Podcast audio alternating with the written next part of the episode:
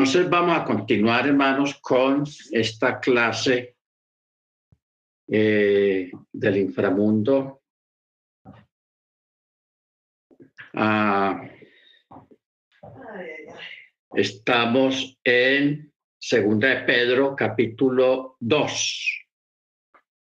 Este texto lo leímos el lunes en el verso 4 y 5 cuando dice, porque si Elohim no perdonó a los ángeles que pecaron, sino que arrojándolos al tártaro, los entregó a cadenas de oscuridad reservados hasta el juicio.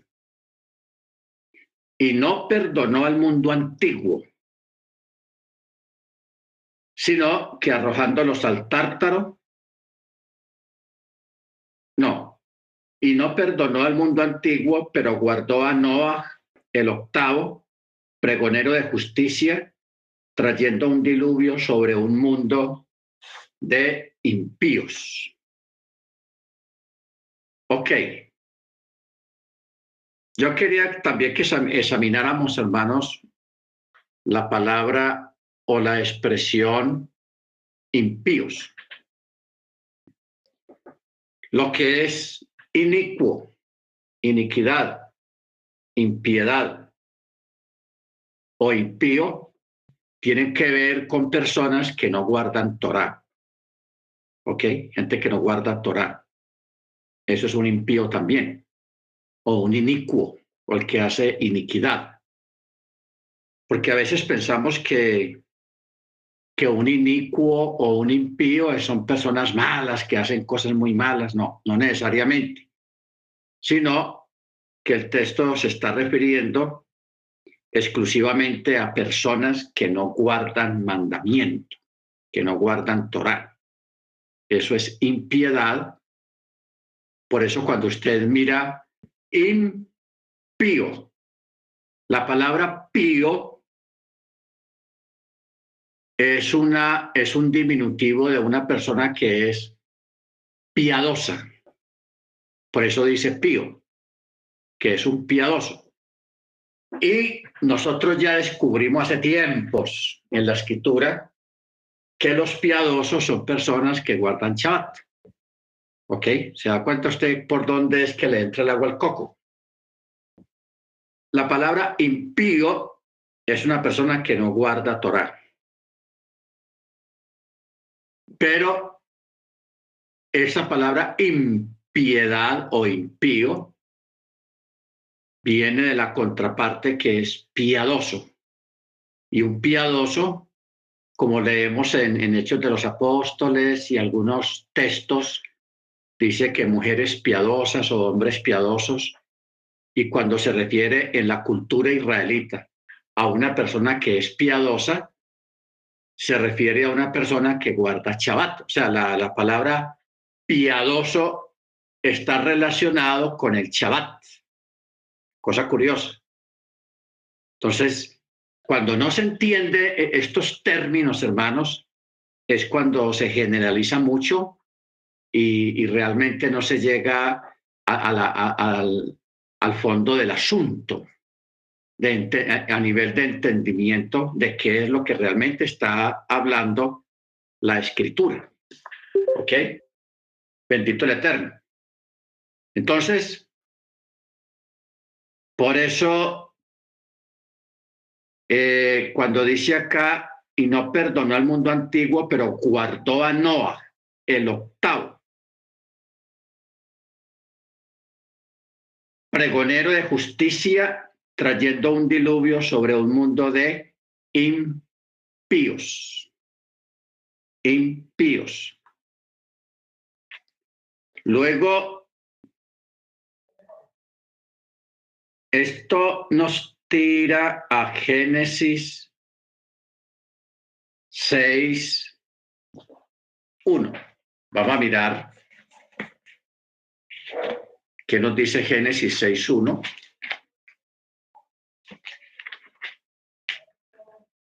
Dice,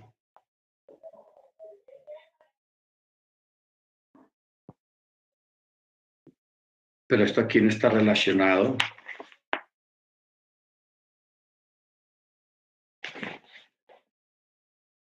Seis, uno.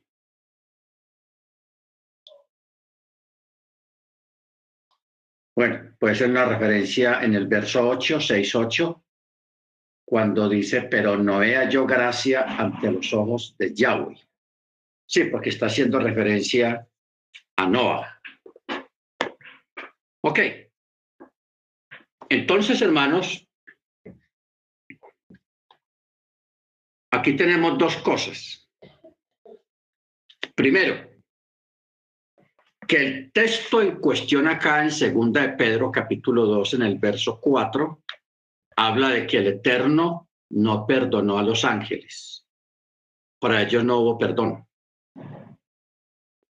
Y tampoco perdonó a los antiluvianos. ¿Ok?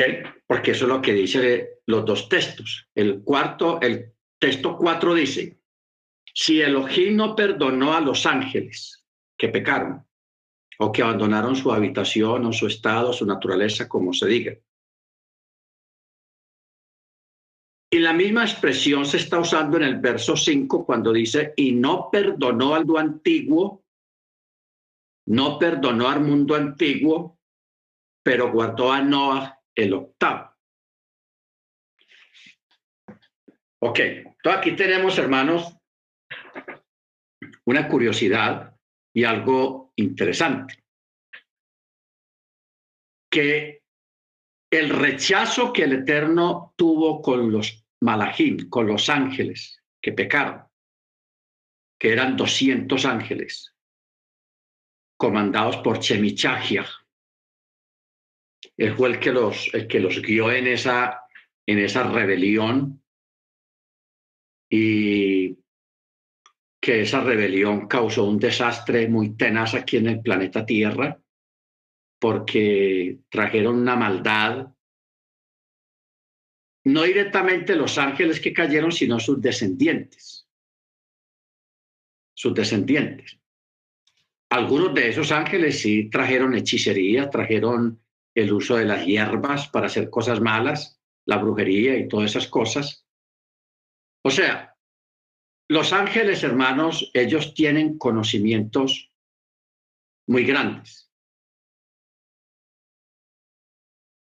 Y ellos compartieron con los seres humanos parte de esos conocimientos que no estaban autorizados y que tampoco era el tiempo para que la gente supiera determinadas cosas porque no era el tiempo todavía. ¿Ok? Bendito el Eterno. Es como, como si dijéramos, por ejemplo, que en la época apostólica, un ejemplo, venga un ángel y diga y quiera enseñarle a, a esas personas de esa época Windows, Windows 10. ¿ah? Windows 10. A, a, esa época que ni siquiera existía la electricidad todavía ni había computadora, ni, ni teléfono, ni nada. Una época más bien primitiva. Entonces, a eso es que lo estamos refiriendo de que estos ángeles, hermanos, que cayeron, que abandonaron su estado, ellos vinieron y enseñaron cosas fuera del tiempo, pero también enseñaron cosas malas a los seres humanos. Entonces, los seres humanos se pervertieron, se pervirtieron se volvieron extremadamente malos y perdieron todo temor al cielo. Y los descendientes de ellos, o sea, los hijos que les nacieron, fueron peores todavía. Entonces, ustedes recuerdan que a medida que estos gigantes iban muriendo,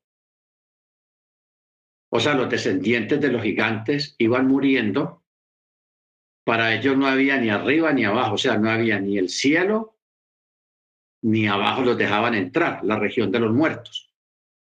Entonces sus espíritus, esos espíritus quedaron vagando en el aire y ahí es donde tiene origen los demonios y los espíritus inmundos. O sea, antes del diluvio, existía cierto tipo de maldad, pero no eh, maldad espiritual, o sea, posesiones diabólicas, espiritismo y todas esas cosas. No, existía todavía en una forma tan avanzada como lo, lo ocurrió después del diluvio, porque es que después del diluvio, estos espíritus quedaron aquí en el aire vagando. Estamos hablando de los descendientes de los gigantes, o sea, los gigantes cuando morían. No estamos hablando de los antiluvianos, los seres humanos antiluvianos, no. Para los antiluvianos, para ellos no hubo perdón. Eso es lo que estamos leyendo exactamente acá. De la misma forma que el Eterno no perdonó a los ángeles, tampoco perdonó a los antiluvianos, los que murieron en el diluvio. Por eso dice el verso 5, y no perdonó al mundo antiguo, pero guardó a Noah, pregonero de justicia, trayendo un diluvio sobre un mundo de impíos. O sea, fue tanta la maldad, la iniquidad, la lo, que trajeron, hermanos, los o, el comportamiento de los antiluvianos, porque es que de verdad eh, no es como, como muy sano repetir o decir que era lo que ellos hacían. Ellos hacían cosas inimaginables. Por eso es que el Eterno tomó esa determinación tan drástica de cortar destruir a todos los seres humanos, destruir los animales y destruir las plantas. Porque fue tanta la maldad que las plantas y los animales sufrieron los efectos de la iniquidad y de la maldad que se gestó antes del diluvio. ¿Ok? Era una, una maldad fuera de, fuera de lugar. O sea, hoy en día hay maldad y bastante pero todavía no ha llegado la maldad a la, a la altura y al nivel que esa gente alcanzó antes del diluvio. Ok, yo sé que hoy en día hay mucha maldad y de verdad que hay mucha maldad hoy en, en este tiempo, pero no ha alcanzado el colmo ni la medida de, de la maldad de los antiluvianos. Con eso les digo yo todo, porque eso llevó al Eterno a, decir semejantes palabras. Me pesa haber creado al hombre. Así dijo, me pesa. Y luego dio la sentencia.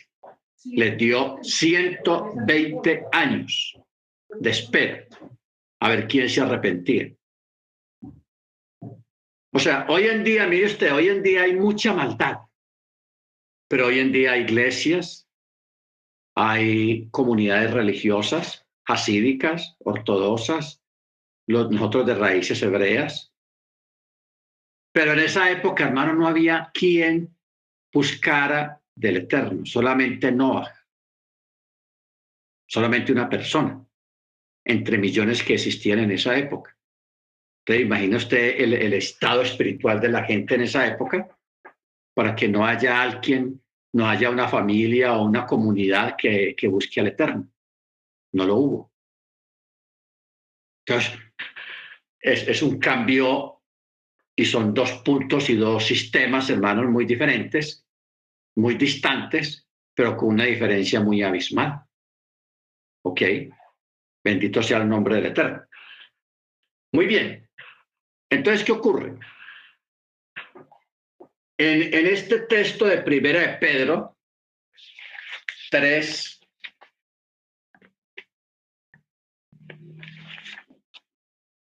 diecinueve. Es imperioso leer este texto. ¿Ok? Porque mire cómo dice. 3.19 de Primera de Pedro, en el cual también fue a predicar a los espíritus encarcelados, que en un tiempo desobedecieron cuando esperaba la paciencia de Yahweh en los días de Noah. mientras se preparaba el arca en la cual unos pocos, es decir, ocho personas, fueron salvadas a través del agua. Hermano Ángel. Gracias, Rap. Disculpe, eh, tengo una duda ahí porque cuando llegó el diluvio, que usted está hablando que eh, Elohim les dio los 120 años para arrepentirse, y bueno, Noah fue la única persona con su esposa y sus tres hijos y sus esposas que se salvaron. Entonces, si ellos fueron los únicos que quedaron, eh, se supone que los hijos de Elohim, de Génesis 6, perdón, de Bereshit 6.1, dice, y los hijos de Elohim vieron que las mujeres eran hermosas. Entonces empezó la, la procreación con las mujeres y esos seres que nacieron, esos gigantes, son los que quedaron en la faz de la tierra, ¿correcto? Entonces, cuando vino el diluvio, se murieron estos gigantes y mi duda es, Rap, ¿cómo es que la maldad que ellos enseñaron, porque el, libro de Enoch dice que les enseñaron a leer las raíces, a pintarse los ojos y así muchas cosas. Entonces, este, tengo esa duda, Rap, ¿cómo es que esa maldad, si se supone que les enseñaron a sus esposas y a toda esa generación malvada, y si solo sobrevivieron los ocho, ¿cómo fue que se pasó esa maldad, porque en la actualidad se sigue practicando, ¿no, Rap? Todas esas eh, oscuridad se, se, sigue practicando. Entonces, esa es mi, mi duda, Rap. Gracias. Ok. El, el asunto es que los tres hijos de Noah y sus esposas, o sea, seis. Ellos lograron salvarse por los méritos del papá de Noah, no porque ellos tuvieran méritos, sino porque eran hijos de Noah. ¿Ok? Entonces, ya ellos venían contaminados. Porque mire que la escritura no habla nada de las esposas de, de, los hijos de Noah. No habla nada, ni los nombres, ni nada. De pronto en, el, en otros escritos sí estén los nombres de esas muchachas, de esas mujeres, pero ellos pasaron, pero ellos llevaban ya simiente de, de maldad en sus cuerpos. ¿Ok? En sus cuerpos. Ya el resto de la otra gente que, que pereció, pues ni modo. No, no, ninguno tenía mérito ni, ni quien respondiera por ellos a nivel de méritos. ¿Ok? Ahora, ¿por qué estamos hablando de méritos? Porque actualmente para entrar al reino ya eso es individual. Cada cual responde por sí mismo. Pero en la antigüedad los padres cubrían los hijos a través de los méritos y los hijos a veces se beneficiaban de unos padres temerosos al cielo y otras veces los hijos sufrían las consecuencias de un padre que no tenía temor al cielo. O sea, los hijos eh, recibían en parte las consecuencias. ¿Ok? Ya hoy en día en parte funciona eso, pero en parte ya no funciona porque ya eh, cada hijo cuando cumple ya su mayoría de edad ya es responsable delante del Eterno. Solamente los cubre los méritos de, los padres a, nivel de la oración, de los padres que oran por los hijos. Eso sí, ese tipo de méritos sí los cubre. ¿Ok? Entonces, eso pasó con estos muchachos y, sus esposas de que ellos ah, se beneficiaron por los méritos de Noah y la esposa. ¿Ok? Porque vemos que luego ya en el, en, el, en el nuevo comienzo, en el nuevo mundo que comenzó, ya volvieron a aparecer los gigantes.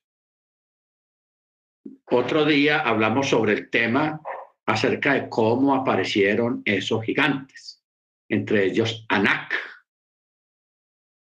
La, escritura menciona los nombres de algunos. Está Anak, está Goliat y sus padres y sus hermanos. ¿Ok?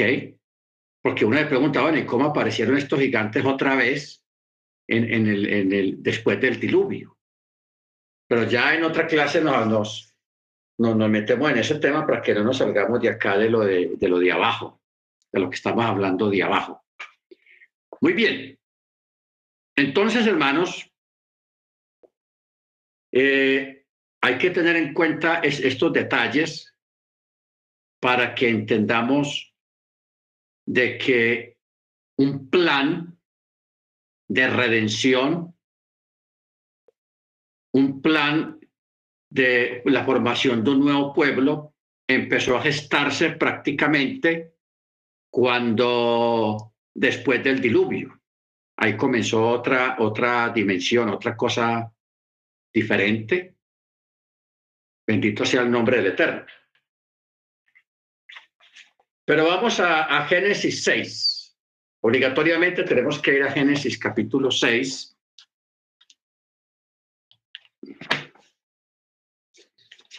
Donde habla de este tema.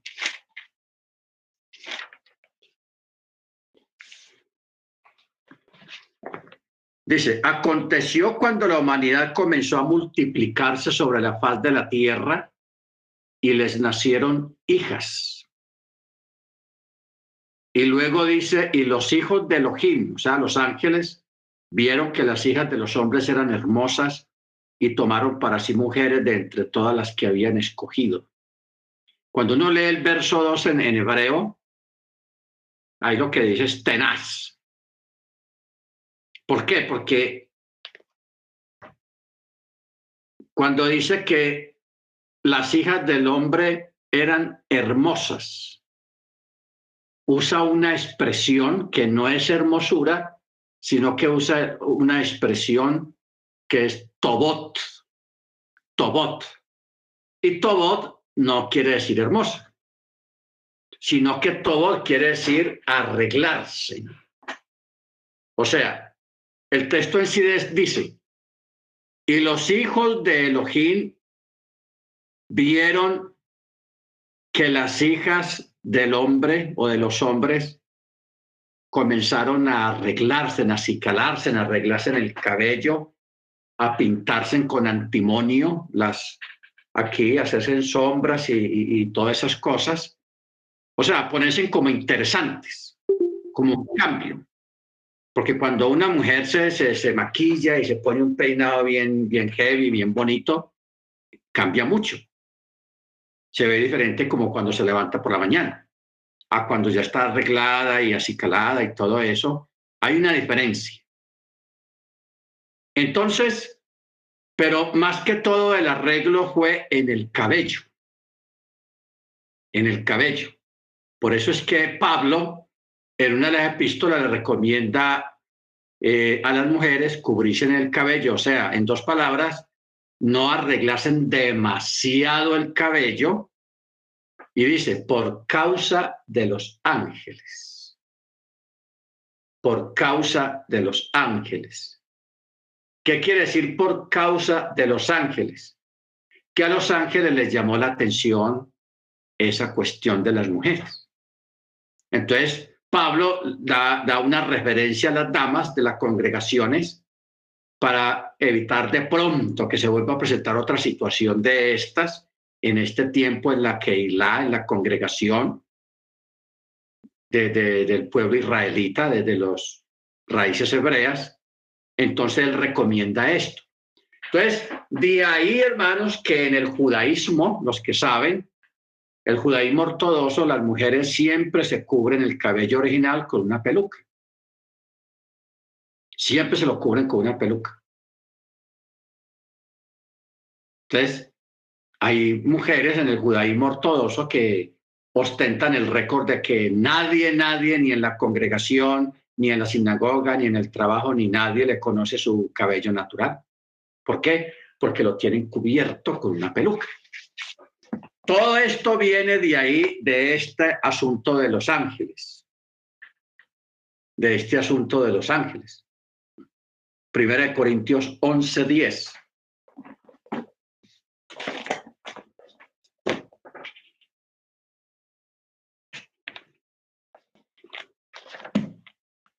Primera de Corintios dice,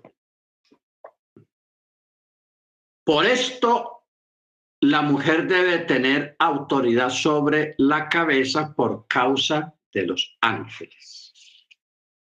¿Ok?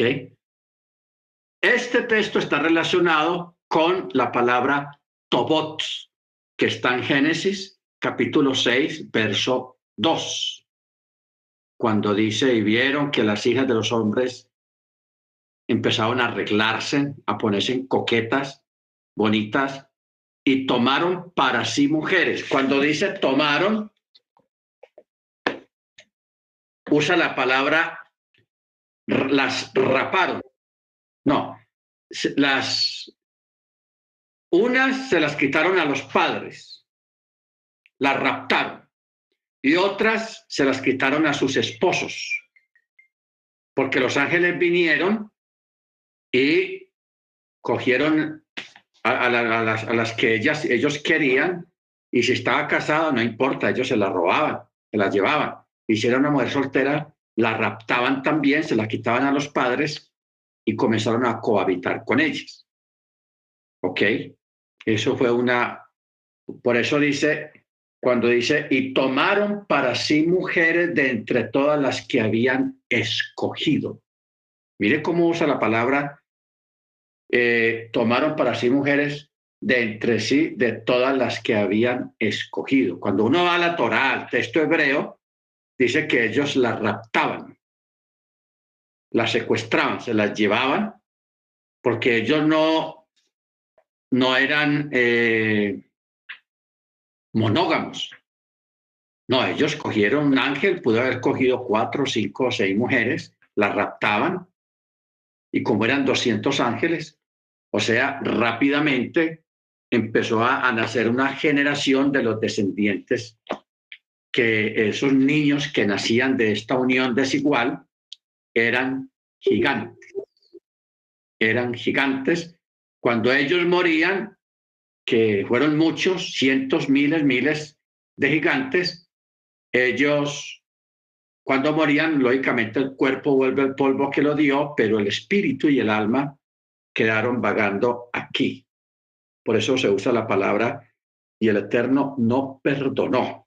Por ello no hubo ni arriba ni abajo, y ahí está el origen de los espíritus inmundos y de los demonios que están en el aire haciendo daño como siempre. Bendito sea el nombre del Eterno. Muy bien. Sigamos acá con Mateo 25, 41.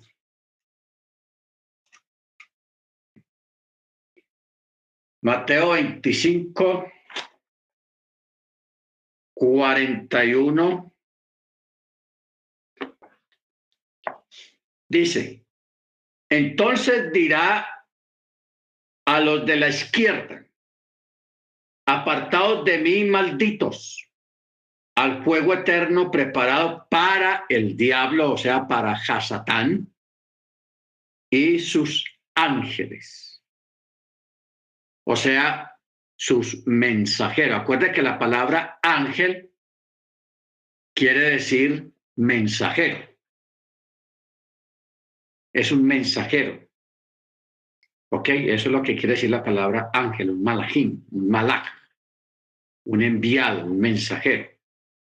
Entonces, Hasatán, que el Eterno lo reprenda, él tiene la tierra plagada de mensajeros que vierten su mensaje de iniquidad, que vierten su mensaje de maldad, que vierten su mensaje de rechazo al eterno. Entonces, este, en este momento hay gente en los púlpitos de, de, comunidades religiosas que son mensajeros de Hasatán. ¿Por qué son mensajeros de Hasatán? Porque Hasatán, que el Eterno lo reprenda, él tiene todo muy bien organizado, él tiene miles de iglesias, de comunidades religiosas que son de él, él las maneja. ¿Ok? ¿Por qué son de él? Por el mensaje que vierten. Porque cuando una comunidad dice que no hay que guardar la Torá, cuando una comunidad dice que son tres dioses, cuando una comunidad dice de que niega que, que Yeshua sea Yahweh, e, esos son mensajes que vienen de Hasatán. Ese es el mensaje del antimachía, el mensaje del anticristo. ¿Ok? Ya de ahí para abajo hay otro tipo de maldad, hay otro tipo de mensajeros que son los que instan a la gente a consumir drogas, a consumir alcohol, a hacer cosas malas, etcétera, etcétera. O sea, todo eso está muy bien repartido, muy bien repartido aquí en la tierra, pero hay unos que son muy sofisticados. Hay unos mensajeros de Hasatán que están en los púlpitos y están vertiendo mensaje anti-Torah anti-Machía, anti-Yahweh. Bendito sea su nombre por siempre. ¿Ok? Ojo con eso. Baruch Muy bien, vamos ahora para Apocalipsis capítulo 9.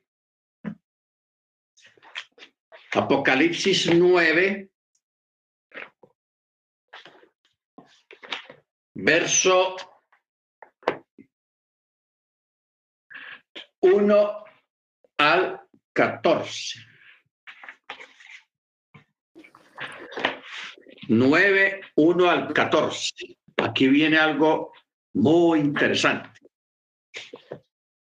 Dice, el quinto ángel tocó la trompeta y vi una estrella que había caído del Chabaín a la tierra y le fue dada la llave del pozo del abismo.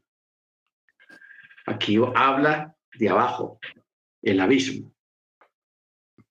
Y abrió el pozo del abismo y del pozo subió humo, como el humo de un gran horno, y a causa del humo del pozo fueron entenebrecidos el sol y el aire.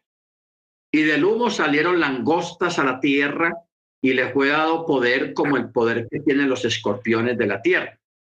Y le fue dicho, que no hicieran daño a la hierba de la tierra, ni a ninguna otra cosa verde, ni ningún árbol, sino solo a los hombres que no tienen el sello de Elohim en su frente. Y le fue dado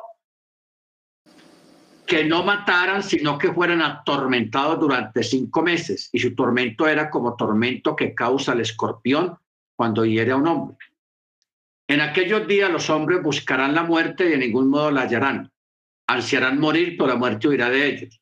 El aspecto de las langostas era semejante a caballos preparados para la batalla, y sobre sus cabezas había como coronas al parecer de oro, y sus caras eran como rostros de hombres.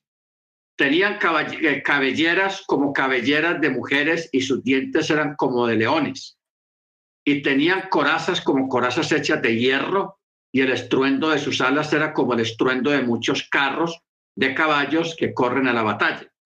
Tenían colas semejantes a la de los escorpiones con aguijones y su poder estaba en sus colas para dañar a los hombres durante cinco meses.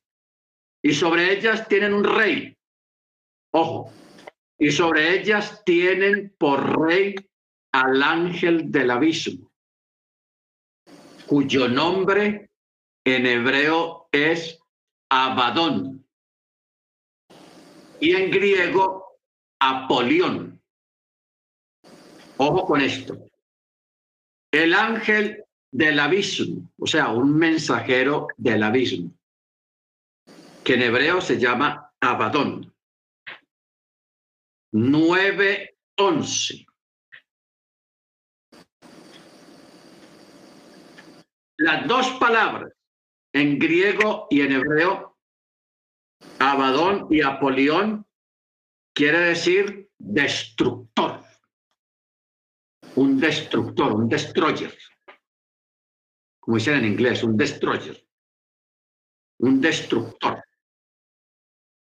Entonces, tengamos en, cuenta este detalle. El que dirige a esta plaga que salió de, debajo de la tierra es un ángel, el mensajero del abismo, cuyo nombre es el destructor, el que acaba con todo. ¿Ok? Entonces, habíamos hablado alguna vez que en el libro de Job y en el libro de los Salmos menciona algunas cosas que están, unas que están arriba en, los, en, uno de los siete cielos y otras que están abajo de la tierra. Hermana Yanira. Eh, bueno, una pregunta. Usted acaba de decir que eh, toda eh, doctrina que sea cristiana, que crean en dos, que crean en tres, mm, que son dualistas y que son trinitarios, eh, pues es obra pues como de asaltar. Bueno, entonces los judíos que creen en dos, ¿qué? Ellos celebran Shabbat, guardan fiestas, entonces ahí qué. Ok. tenemos que atenernos a lo que dice la escritura. El apóstol Pablo dice, cuando habla acerca del espíritu del anticristo, dice, hermano Predi, a ver si me ayudas a conseguir el texto. Dice, todo espíritu que no confiesa que Jesús ha venido en carne, o sea, ese texto fue manipulado. Lo que dice el texto original es todo espíritu que no confiesa que Yahweh se hizo carne, este es el espíritu del anticristo. Primera de Juan 4.3. Vamos a ese texto. Primera de Juan dice 4.3. Todo espíritu que no confiesa a Yeshua no procede de Yahweh. Y este es el anticristo del que habéis oído que viene y ahora ya está en el mundo. Pero hay otro texto más, más ampliado, hermano, eh, cuando dice que todo espíritu que no confiesa que Yeshua ha venido en carne. Usa esa palabra. Lo que pasa es que cuando en el texto original dice Yahweh ha venido en carne el 2, léame el 2, 4-2, por favor, 4-2. Ah, sí, sí, el 4-2, perdón, ahí está. En esto conocer el espíritu de Yahweh. Todo espíritu que confiesa que Yeshua ha venido en carne procede de Yahweh. Y todo espíritu que no confiesa a Yeshua no procede de Yahweh y este es el anticristo. ¿Ok? O sea, ¿qué es lo que nos está tratando de decir claramente el texto, especialmente el texto hebreo? Lo de Juan 1.1. En el principio era el verbo y el verbo era con Elohim y Elohim era, y, y, y el verbo era Elohim. Luego en el verso 14 dice, y el verbo tabe, y, la, y, el, y la palabra o el verbo tabernaculizó. Por eso decimos que Yeshua nació en la fiesta de, de, de, los tabernáculos, de Sukkot. Bueno, entonces, la, enseñanza acerca de que Yeshua es Yahweh, Yahweh es Yeshua, es una enseñanza muy fuerte y muy contundente y lo debo de tener claro. Porque la persona que no cree esto o que no cree que Yeshua vino, que, prácticamente está diciendo que el eterno vino, es el espíritu de la antimachía. ¿Por qué? Porque está negando lo que llamamos la encarnación la manifestación y lo que realmente el Eterno hizo, porque él mismo dijo y profetizó en el antiguo pacto, he aquí yo mismo vendré y los voy a salvar, y los voy a, salvar. También cuando dice he aquí yo envío mi mensajero delante de mí, delante de mi faz. En hebreo usa la palabra panim, delante de mi rostro. ¿Quién era ese mensajero? Juan el Bautista, Johanan el Inmersor. ¿Y quién fue el que vino? Yeshua. ¿Ok? Entonces, ¿cuál es la, la doctrina de Hasatán en este aspecto? Traer un dualismo, o sea, negar a través del dualismo de que son dos, que eso, hablar de que hay dos divinidades, hay dos dioses, eso es imposible a nivel escritural porque eso es inconcebible en la palabra, de que hayan dos divinidades. Y la escritura siempre habla de que, mire lo que dice en una de las cartas apostólicas, tú crees que Yahweh es uno, bien haces, los demonios también creen y tiemblan. ¿Se da cuenta? ¿Por qué los demonios creen o saben y tiemblan ante eso? Porque eso es una verdad. Pero cuando esa verdad se targirversa, Santiago 2.19, cuando esa verdad se cambia, entonces ahí es donde viene el espíritu de antimachía y es donde viene el rechazo a la verdad. Verso 19. Tú crees que Yahweh es uno, bien haces. Los demonios también lo creen o lo saben y tiemblan. Tiemblan. O sea, los demonios y Hasatán, que el Eterno los reprenda a todos, ellos saben que solamente hay uno. Hay uno. Y ellos le tienen temor y miedo a ese uno, a la divinidad. Entonces, ¿qué fue lo que ellos hicieron? ¿Usted cree que ellos aquí en la tierra van a, permitir que la gente sepa la verdad de que Él es uno, como ellos lo saben? Entonces, ¿qué hicieron? Ah, no, vamos a enseñar a la gente que son dos, de que son tres, de que hay una santísima trinidad o de que hay un dualismo, etcétera, etcétera. Entonces, así embolatamos la gente y, hacemos que la gente se, se desvíe de la verdad se desvíe de la verdad. ¿Ok? Entonces, esa no verdad, el mensajero de esa no verdad es Hasatán enseñando otras cosas diferentes como es la Trinidad, como es el dualismo, o como hace una organización, la Watchtower, que no acepta que Jesús sea divino, sino que ellos dicen que Él es un ángel y ya. Eso es tan peor todavía. Porque tú sabes que la, la, la, la los testigos de Jehová, ellos no aceptan a, a Yeshua como, ni siquiera como que tenga algo de divinidad. Ellos niegan, le niegan a Yeshua divinidad. Y los que estuvimos en el estudio de el marrano Kocher, ahí se probó textualmente a nivel hebraico de que, de que Yahweh es Yeshua y Yeshua es Yahweh. Para mí fue muy importante ese estudio porque, primero porque lo escribió un rabino judío que conoció a Yeshua y aceptó a Yeshua y lo reconoció.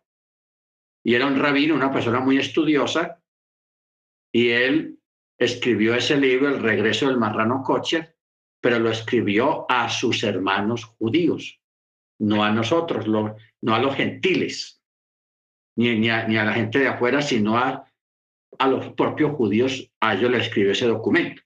Por eso, estudiar ese documento al principio es un poco complicado, porque usa mucha fraseología rabínica porque se está refiriendo y se está dirigiendo a los rabinos, a los estudiosos del judaísmo, Baruch Y él ahí les demuestra textualmente, hermanos, en, en el mismo texto hebreo, que Yeshua es Yahweh, que Yahweh es Yeshua y que Yeshua es el Mesías. Ese estudio está tenaz. Bendito sea el nombre del Eterno. Muy bien. Vamos a regresar a, lo de Apocalipsis 1, 9, 1 al 14, donde habla de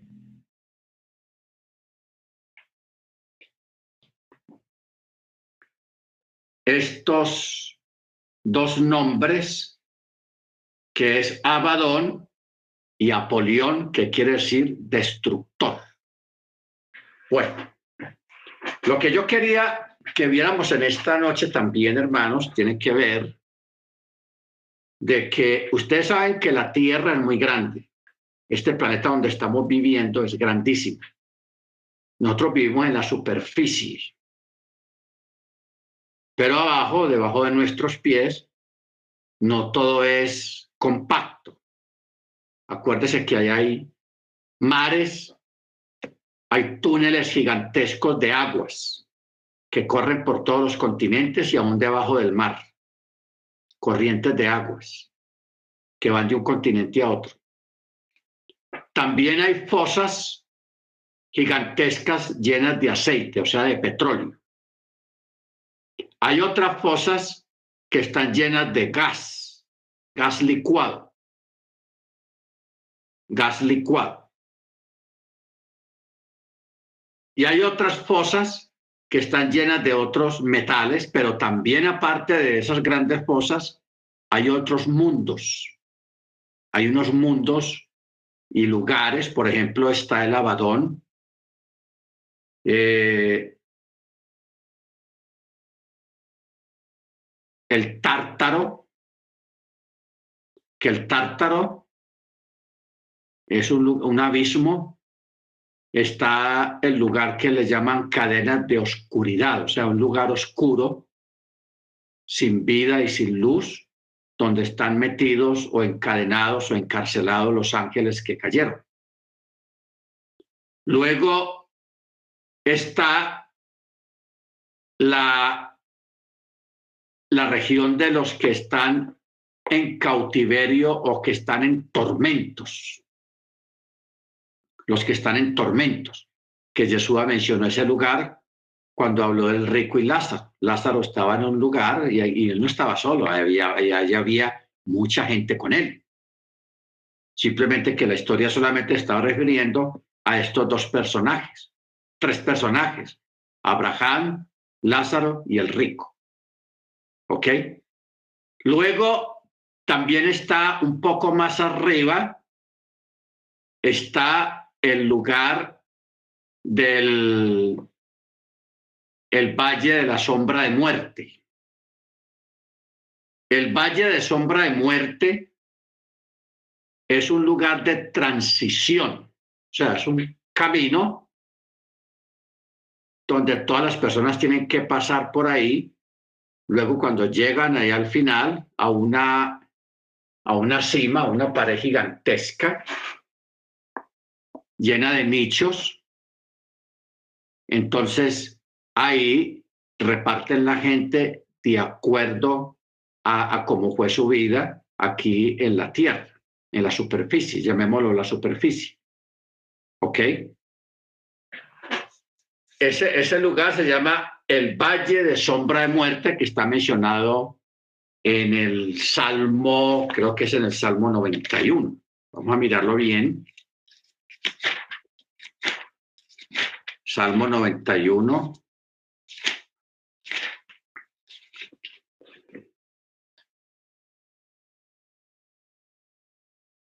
Eh,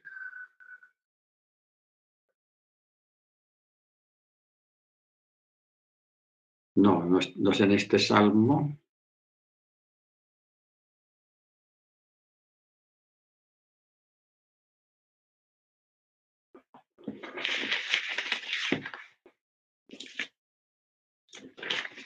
Que ustedes saben que cuando yo tuve el accidente, yo alcancé a estar ahí en ese valle. 23.4, Rob. 23. 23.4. Salmo 23.4. No le entiendo bien. Salmo 23, versículo 4. 23. Ah, sí, ahí está. Aunque ande en valle de sombra de muerte, no temeré mal alguno, porque tú estás conmigo, tu vara y tu callado me infunden aliento. Ok. Este valle, por ahí tienen que transitar todas las personas que recién van saliendo del cuerpo. Ahora, las personas que transitan por este valle no son creyentes en Torah. Porque ya sabemos, como decía Pablo, que él deseaba estar ausente del cuerpo para estar presente al Eterno. ¿Ok? O sea, inmediatamente. Ya como creyente en Torah y en Machir.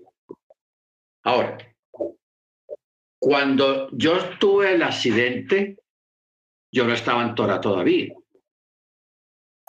Yo todavía no estaba en la Torah. Estaba en el cristianismo.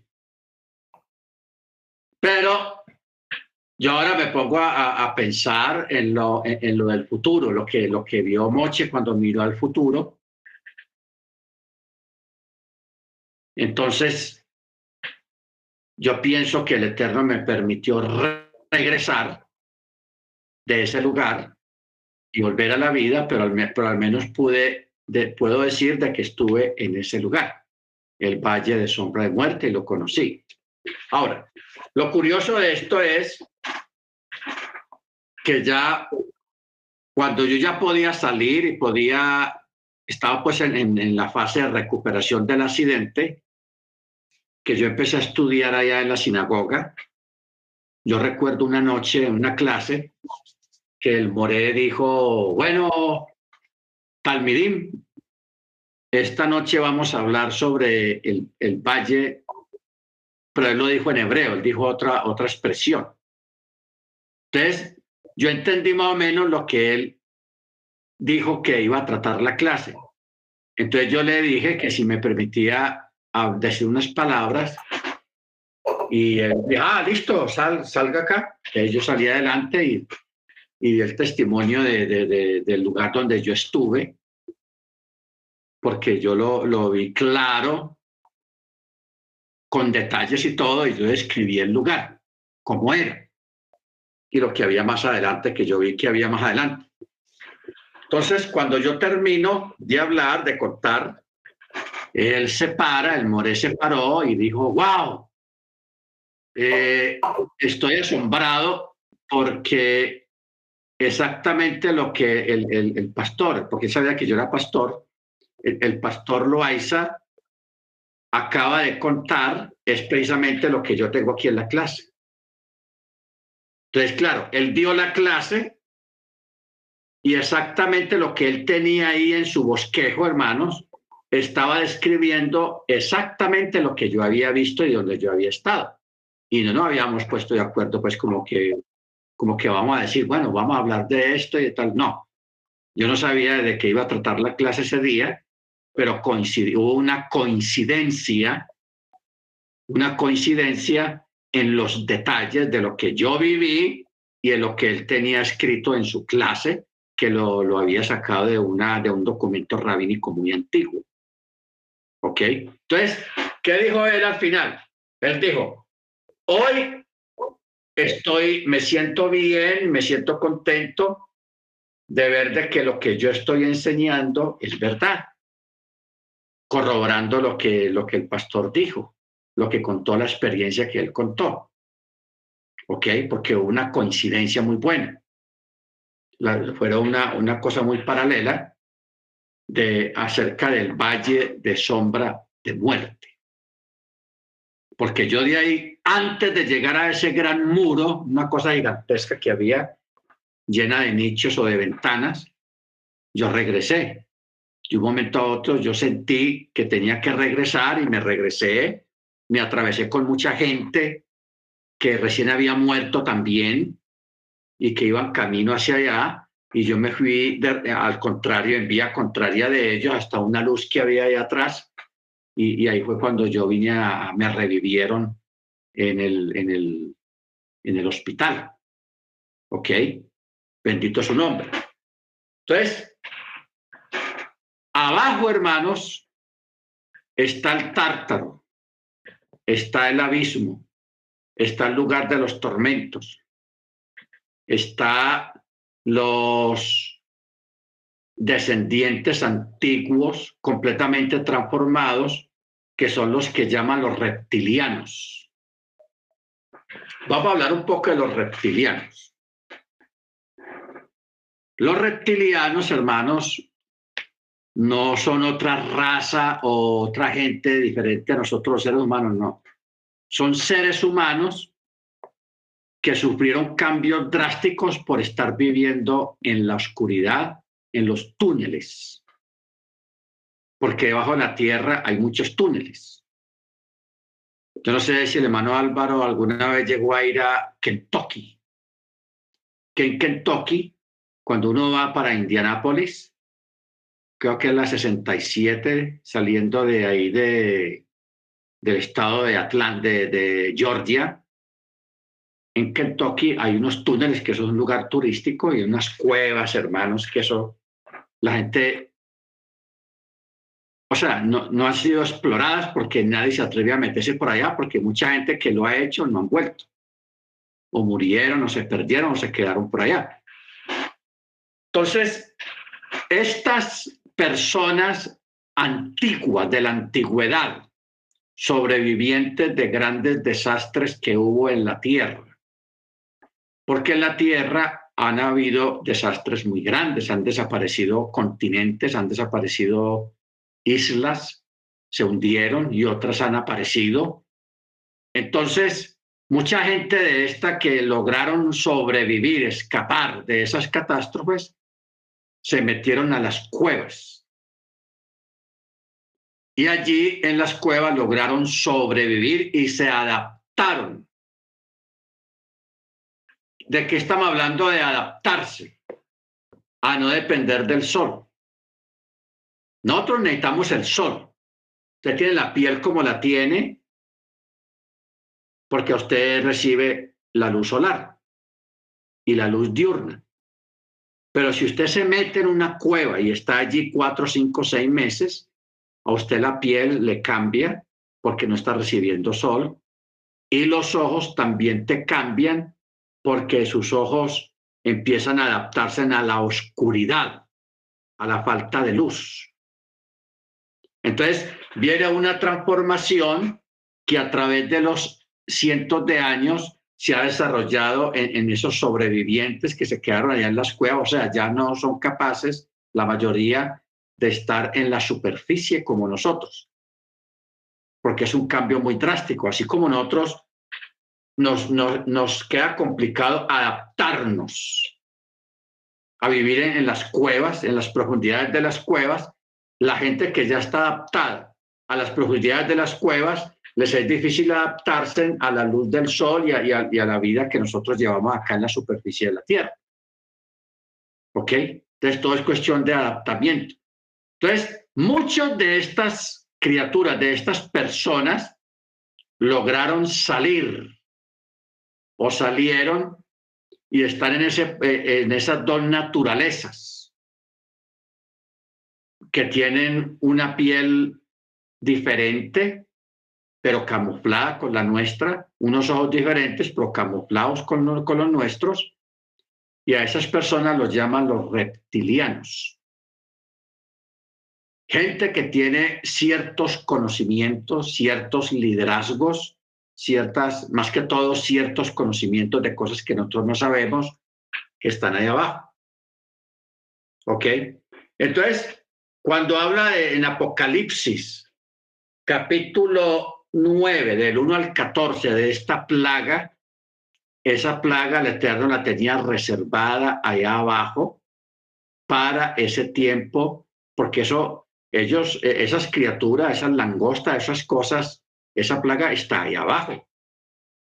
O sea, ellos no han salido todavía y es una plaga. Son animales feroces que solamente van a hacer daño a los seres humanos y no los van a matar, simplemente los van a atormentar. El Eterno los tiene reservados para eso allá abajo. ¿Ok? Bendito sea el nombre del Eterno. Allá están. No van a salir antes de tiempo, sino en el día indicado, en la voluntad y en el reloj del Eterno. Bendito sea su nombre. ¿Ok? Ahora, vamos a, a, hablar un poco acerca de los dibujos, acerca de, de, algunas cosas, hermanos, fenómenos que el judaísmo tiene pleno conocimiento de ello y que para ellos no es nada del otro mundo ni nada extraordinario, sino que es normal normal. Primero, hagamos una referencia a lo que estuvimos mirando en la antepenúltima clase o en la penúltima clase sobre estas personas que resucitaron cuando Yeshua falleció, cuando Yeshua murió en el madero. ¿Se acuerdan que estuvimos mirando eso y leyendo el texto de que las piedras se daban unas contra otras, hubo oscuridad y hubo un terremoto y muchos justos santos del Antiguo Testamento, el Antiguo Pacto, resucitaron. La escritura no dice cuántos fueron, pero fueron bastantes.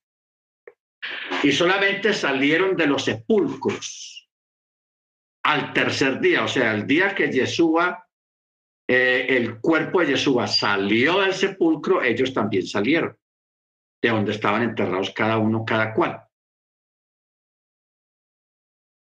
Ahora, ¿qué fenómeno se presenta en un caso de estos, hermanos? De una persona que hace 80, 100, 200, 300 años ya había fallecido y que resucite en un tiempo ya más, más, más avanzado, es un golpe fuerte para la persona. Es un golpe fuerte. Es como si un tatarabuelo suyo, tercera generación hacia atrás, o sea, él estaba hablando del abuelo de su papá. Un ejemplo, el abuelo de su padre, de su papá. Muy atrás. Que resucita el abuelo. Ahora en el 2022.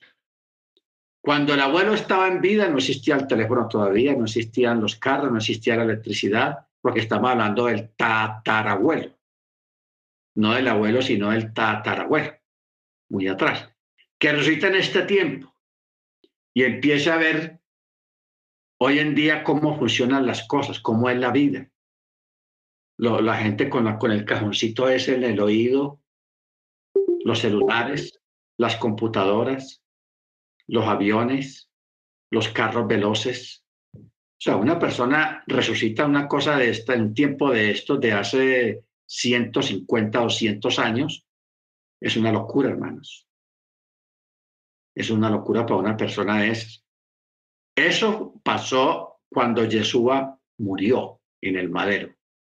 Muchos resucitaron y luego volvieron a morir otra vez normal, de alguna enfermedad o los mataron, lo que haya sido, pero volvieron a morir. No se quedaron inmortales de ninguna manera, sino que fue un acto de misericordia del Eterno y también es una especie de corte que Yeshua tuvo en su resurrección. Por eso a él se le llama la primicia en la resurrección. Primicias. ¿Ok? Baruachén. O sea, realmente ni, ni, los apóstoles, ni los chalías, ni los agiógrafos del Brihadachá, ellos hicieron comentarios acerca del por qué el Eterno resucitó a estas personas juntamente con que resucitaron con el Mesías, con Yeshua. No hay una explica, no, explicaron nada, no existe un documento, y si lo hay, no hemos tenido acceso a él todavía. Bueno,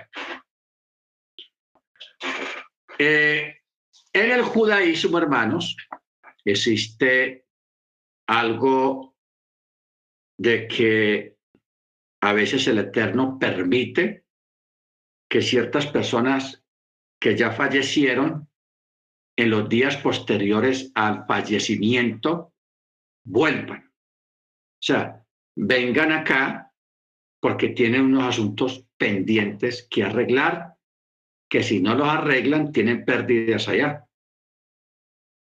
¿Ok? ¿Por qué esto?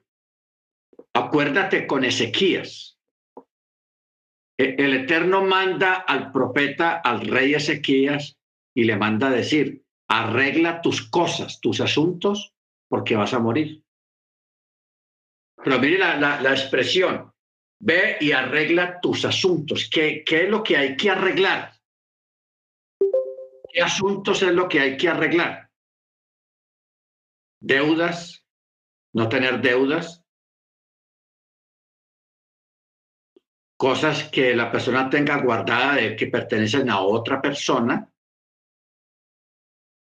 porque uno no se puede ir de aquí, hermanos, o sea, fallecer, morir, partir, cambiar de lugar, dejando gente problemada aquí por causa de uno, porque uno se fue repentinamente. O sea, hay muertes que parecen programadas cuando hay una enfermedad mortal. La persona ya sabe que se va a morir. Un mes, dos meses, tres meses. Entonces la persona tiene ese tiempo para arreglar sus cosas no dejar deudas, dejar un testamento, todo arreglado, eso forma parte de arreglar tus cosas. Y si le tiene un documento o un dinero que alguien se lo confió para guardárselo y que solamente la persona sabe dónde está guardado, eso también lo tiene que arreglar.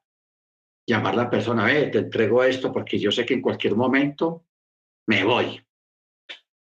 Y para que no tengas lucha con esto, aquí te entrego lo que es tuyo. Eso es arreglar. Pero hay personas, hermanos, que no arreglan, no arreglamos, no tenemos las cosas arregladas porque uno no sabe cuándo se va a morir. ¿Ok?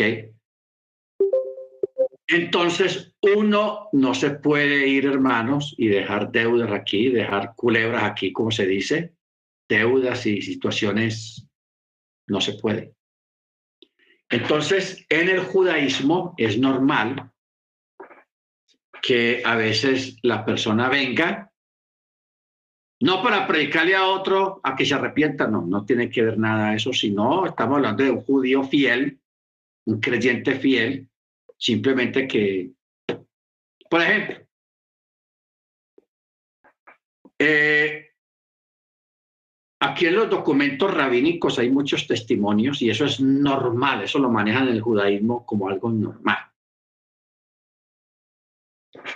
De que,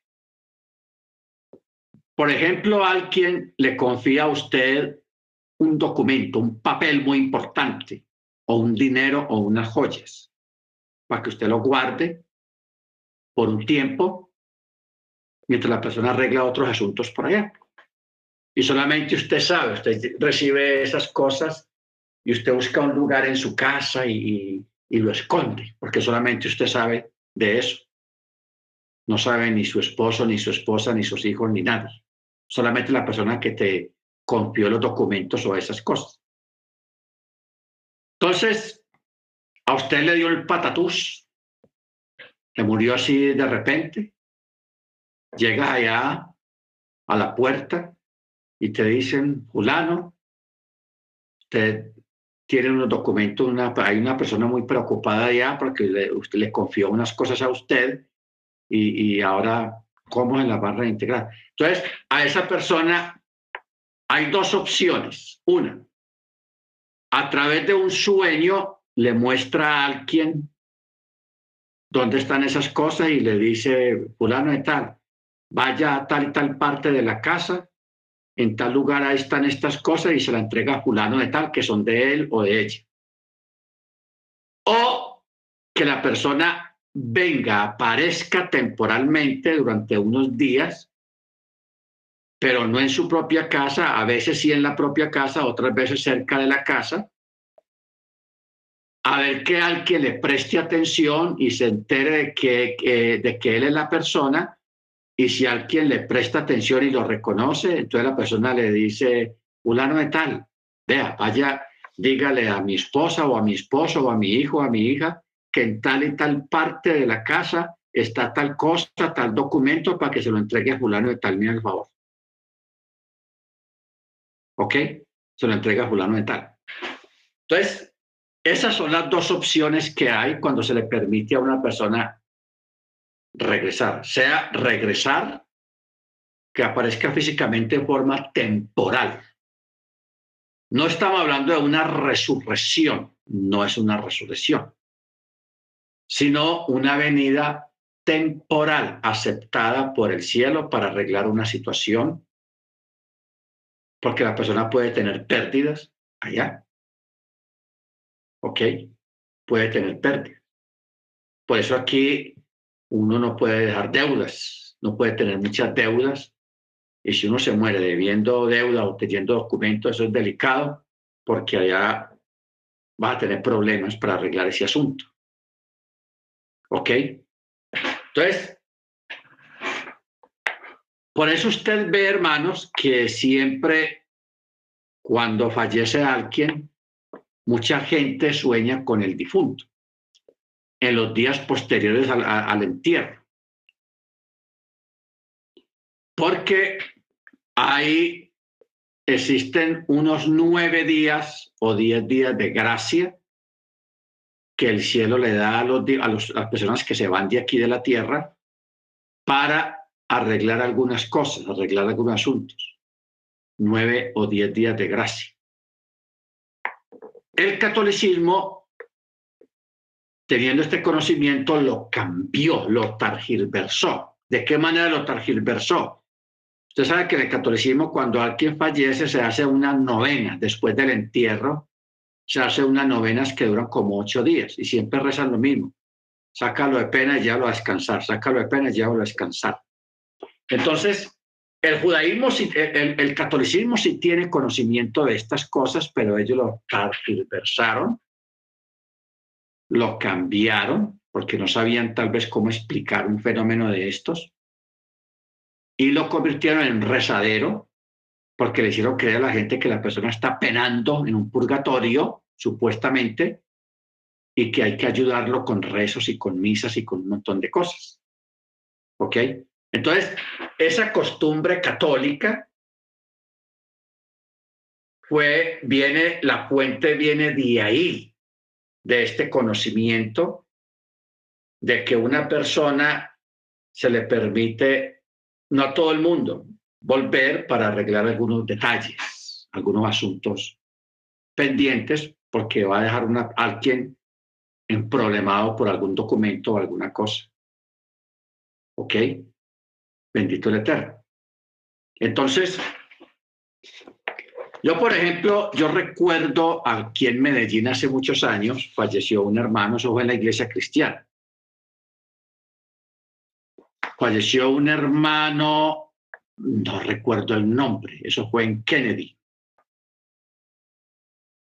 El hermano era, le gustaba mucho evangelizar. Entonces él siempre que, porque él trabajaba en un pueblo por aquí cerquita, entonces él venía cada ocho días o cada quince días venía a la casa. Entonces, él siempre que venía, estaba, le gustaba ir a balizar a un vecino, uno de los vecinos de ahí de la cuadra donde vivía. Ese, ese vecino se llama José Jiménez, de él sí me acuerdo el nombre. Entonces yo recuerdo, hermanos, de que el hermano este falleció él falleció allá donde trabajaba, en ese pueblo. Entonces, esa misma noche que él fallece, la esposa de él tiene un sueño. Y esto funciona así. En el sueño, el esposo que, que falleció le dijo a la, a la mujer, a la esposa, mija, me hace el favor y la Biblia mía, que está ahí en, la, en, tal mesa de la casa, me hace el favor y se la regala a don José. Le dice que es de parte mía. se la regala a él. Ya él sabrá, él sabe, él sabrá qué hacer con la Biblia. Y sí, la hermana se levanta el otro día impactada por ese sueño y ella tal cual como vio el sueño. Cogió, buscó la Biblia, la puso, la, la sacó y como a las nueve de la mañana fue donde el vecino a tocarle la puerta y le dijo, vecino, don José, vea, mi esposo me, me, me dijo que le regalara esta Biblia a usted, que usted la iba a necesitar. El, el señor José era, no era creyente de la iglesia cristiana, él no era creyente. Entonces, pero él a través de ese testimonio, lo, lo quedó impactado porque dijo, uy, ¿cómo así que don, don fulano que se murió, que, que me diera la Biblia a mí? Eso es increíble.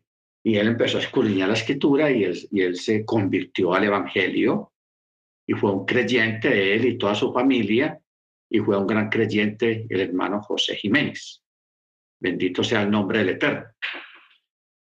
Nos podíamos quedar, hermano, aquí toda la noche dando testimonios que yo he leído en los, en los y que yo escuché allá en la, en la sinagoga, porque cuando moría alguien en la sinagoga y todavía todos los miembros de la sinagoga, en especial la familia del difunto, están pendientes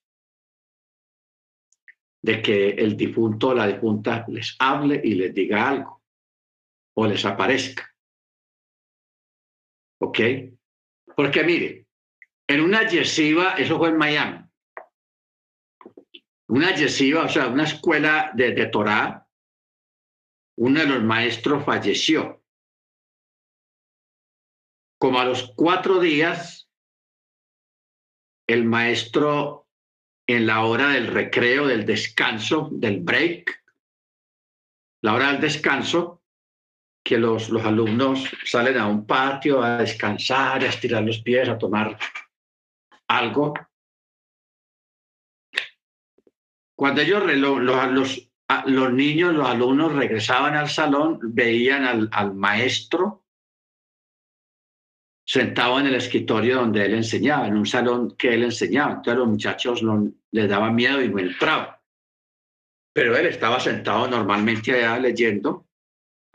Entonces, el, otro de los maestros le preguntaba a los niños, ¿por qué no han entrado a la clase? No, no nos da miedo, mire que ya está el, rabí, el, el moré que se murió. Los muchachos estaban asustados, los alumnos. Entonces se asoma y lo ve entonces les dice a los alumnos, espérenme aquí, quédense aquí, y él entra. Y se acerca al, al Moré, que está sentado ahí, y le dice, Moré, ¿cómo está? Shalom. Entonces el Moré, el que ya había muerto, le dijo, mira, fulano de tal, eh, aquí en este cajón, le señaló al escritorio, hay un documento que pertenece a fulano de tal, para que se lo entregues. Ah, ok, Moré, claro que sí.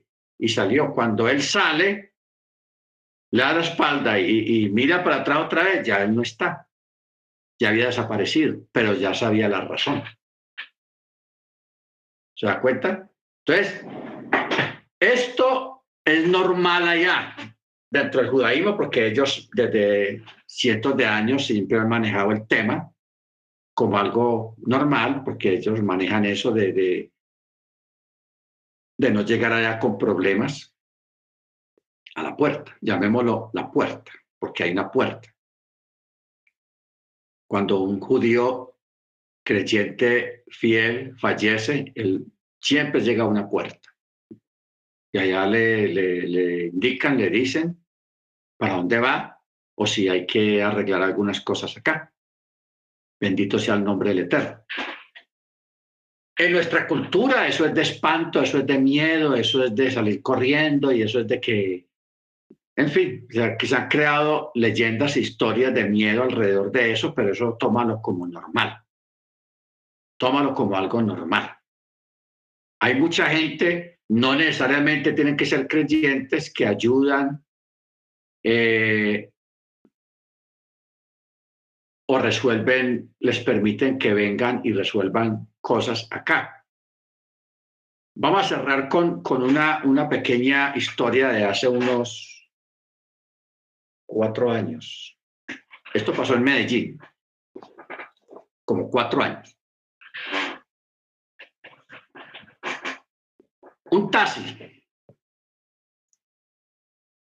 Veníamos del centro en un taxi, del centro a Castilla. Estaba lloviendo. Entonces, ustedes saben que cuando llueve, eh, todo se atranca y bueno, entonces íbamos en el taxi. Entonces, en el camino había una muchacha parada esperando carro y no tenía sombrilla. Tenía una chaqueta y se estaba mojando. Entonces, el taxista dijo, le paramos a esa, muchacha, qué pesar va, se está mojando ahí. Ah, listo, sí, claro, párele. Entonces, eh, señorita, pues, ¿para dónde va? Ah, yo voy allí cerquita. Súbase que yo la llevo. La, la llevamos. Entonces ella se hizo atrás. Yo estaba en el, acompañando al conductor. Adelante. Ay, muchas gracias. Eh, está cayendo mucha lluvia. Que, bueno, como a los cuatro cuadras, ella dice, ah, párame aquí que ya, ya, yo ya me quedo acá. Yo vivo, yo vivo por aquí. Entonces el taxista paró y muchas gracias, muy amable, etcétera, etcétera. Entonces el taxista y yo nos quedamos mirando a ver dónde, dónde entraba, porque había una manguita y más allá habían como casas. Y sí, ahí vimos dónde entraba, más o menos. Y el taxi siguió. Cuando llegando a la casa, miramos para atrás y se había quedado el bolso y la chaqueta. No nos fijamos que cuando ella se baja del taxi, no tenía la chaqueta puesta. Entonces estaba el bolso y la chaqueta. Hombre, miren la chaqueta, ¿qué vamos a hacer con esta lluvia? Y entonces yo le dije, no, deje que yo la, yo la, eh, yo se la llevo. Entonces, ese mismo día, pues no se pudo porque mucha agua, mucha lluvia. Todos los dos días eh, yo voy con otra persona a buscar la casa, más o menos, a calculando dónde fue que se bajó y todo eso. Y lógicamente, pues miramos lo que, lo que había en eh, los documentos para buscar, saber el nombre. Entonces tocamos la puerta y abre una señora. ¿Cómo está, señora? Ve aquí estos documentos y esta chaqueta que se le quedaron a Juliana de tal. Le dijo el nombre. Entonces la señora se asustó y dijo, ¿cómo así? Pero es que ella, Juliana de tal, ella se murió hace como tres años. Y nosotros, ¿cómo? ¿Tres años? Entonces, nos hicimos, pero, pero no, si hace dos días ella le dimos un, un, un ray, o sea, un, aventón, como llaman aquí, un aventón, y a ella se le quedó esta chaqueta y, el bolso, y aquí está los documentos de ella, como así que, que se murió hace tres años, ¿cómo es la cosa?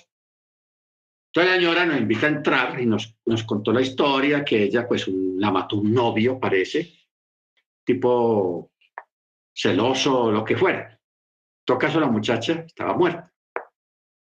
Entonces la señora estaba aterrada porque ella sí reconoció la chaqueta y reconoció el bolso. Entonces, ya pues con, con un poco más de confianza, eh, con todas las penas que tenía, que tenía una situación económica muy tenaz, tenía que pagar un dinero y no tenía de dónde, que iba a perder la casa y yo no sé qué, y necesitaba determinada cantidad de dinero y no sabía qué hacer y qué locura y que vea que ahora que, que como así que, que ustedes la vieron y que esa chaqueta pues sí es de ella y ella tocó esa chaqueta y la tocaba y todo eso llorando.